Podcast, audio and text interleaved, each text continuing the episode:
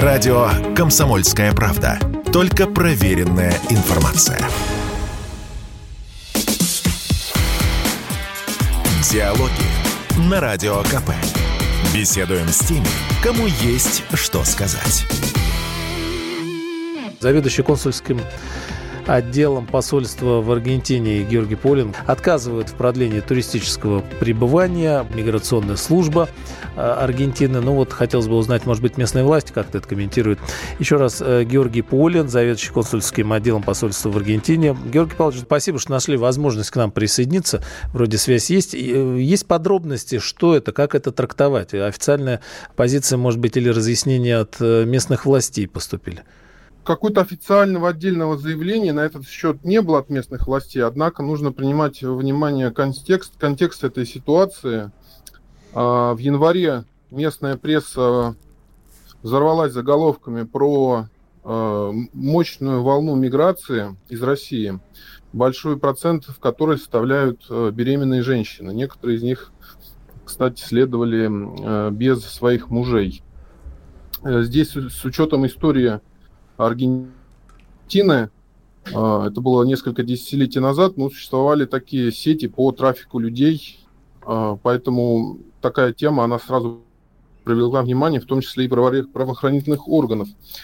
А, затем в феврале появились сведения о том, что начато, начато масштабное судебное расследование фактов, возможно, имевших место фактов копирования аргентинских чиновников со стороны тех, кого они а, в газетах называли а, паспортной мафией. На данный момент ход этого судебного расследования засекречен, однако в новостях регулярно появляются некоторые детали о том, что были проведены обыски в агентствах так называемых консультантов по сопровождению иммиграции, которые сейчас на современном э, релаканском жаргоне называются э, помогаторы.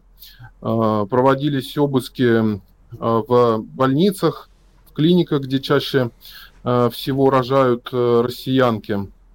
В общем, аргентинские власти с этим разбираются, и ничего удивительного нет в том, что повышенное внимание теперь иммиграционная служба также обращает на всех а, приезжающих сюда а, россиян, которые претендуют на вид на жительство.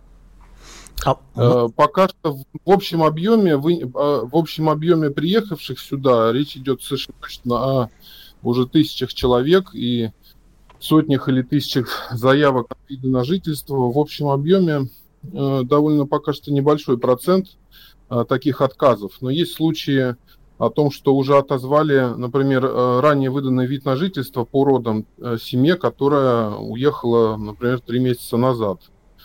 А вот. В том числе выносится и предписание о том, что ваш статус здесь а, не урегулирован, вы должны покинуть территорию страны или будет инициирован процесс а, выдворения или депортации. Георгий Павлович, а это э, история только про наших сограждан или вообще вот позиция государства, что нечего к ним приезжать, рожать, э, там гражданство пытаться а... получить и так далее?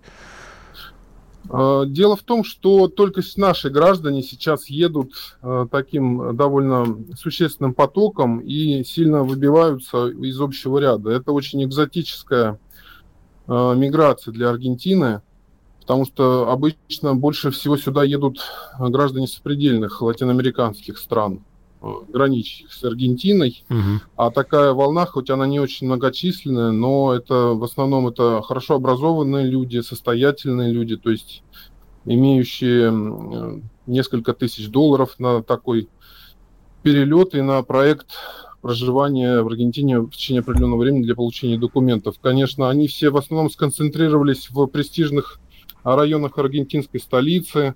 На детских площадках уже сейчас можно а, увидеть только в этих, конечно, районах э, больше русскоговорящих детей, чем, э, чем испаноговорящих. Э, некоторые рестораны уже пишут меню на русском языке, и это рестораны как бы далеко, ну, не самого низкого уровня. Конечно, это вызывает любопытство, а на фоне слухов о и сведения о том, что идет какое-то расследование, что-то, это еще и дополнительно будоражит. Местное население. Да, я, честно говоря, так не понял, в чем проблема для Аргентины. Ну, э, то есть, когда мы видим Европу, в которую приезжают мигранты, ну, там надо, вот, они приезжают без денег, очевидно, чтобы э, сесть, получать выплаты и так далее. Мы все, все это понятно. А здесь что, какая, приезжают люди с деньгами, э, и судя по тому, что вы говорите, даже по ресторанам, да, не бедные люди. И чем они чем недовольны Да, совершенно, совершенно верно. Неведные люди. Трудно понять, чем именно может быть недовольна Аргентина, но я думаю, что здесь не надо э, создавать какие-то теории заговора, а нужно просто смотреть на январские, февральские заявления компетентных аргентинских чиновников, которые а, подозревают, что могут иметь место случаи торговли людьми, ну, что, конечно, в общем-то, Эм, мы не думаем, что это подтвердится. То есть, ну, да. А, что могут иметь случаи а, продажи аргентинских паспортов за большие деньги в обход законных процедур. А, и э, в том числе звучали такие несколько завуалированные опасения о том, что это может поставить в перспективе под угрозу силу аргентинского паспорта, который является одним из наиболее сильных и дает право безвизового въезда в 170 стран. Mm-hmm. Ну, все равно, да, как-то вот э, как бы это по-вашему, по-дипломатически сказать, э, мягко говоря, непонятно, вызывает, вызывает удивление вопросы, да, то есть пока все не очень как-то это а, проясняется. А э, туристы, как они тоже в эту схему, они, претензии же и к туристам, правильно? Они тоже как-то в эту схему их сложную подмешивают, а представляет опасность аргентинскому паспорту или там еще чему-то, то есть вот, да, как-то... Ну, здесь нужно сказать, сказать, здесь нужно сказать, что в течение вот прошлого года, особенно к концу года, когда несколько крупных э, медиа русскоязычных, угу. они начали очень пропагандировать Аргентину как как будто бы это страна, где можно приехать и э, тебе все будут рады, и тебе просто подарят паспорт, и ничего не надо, не учить язык, не как-то вырастать в местную жизнь. А вот, конечно же, аргентинцы смотрели эти выпуски и читали все вот эти рекламные статьи насчет Аргентины. И, мягко говоря, все обстоит не так, а, как хотелось бы, наверное, видеть а, тем, кто это все писал.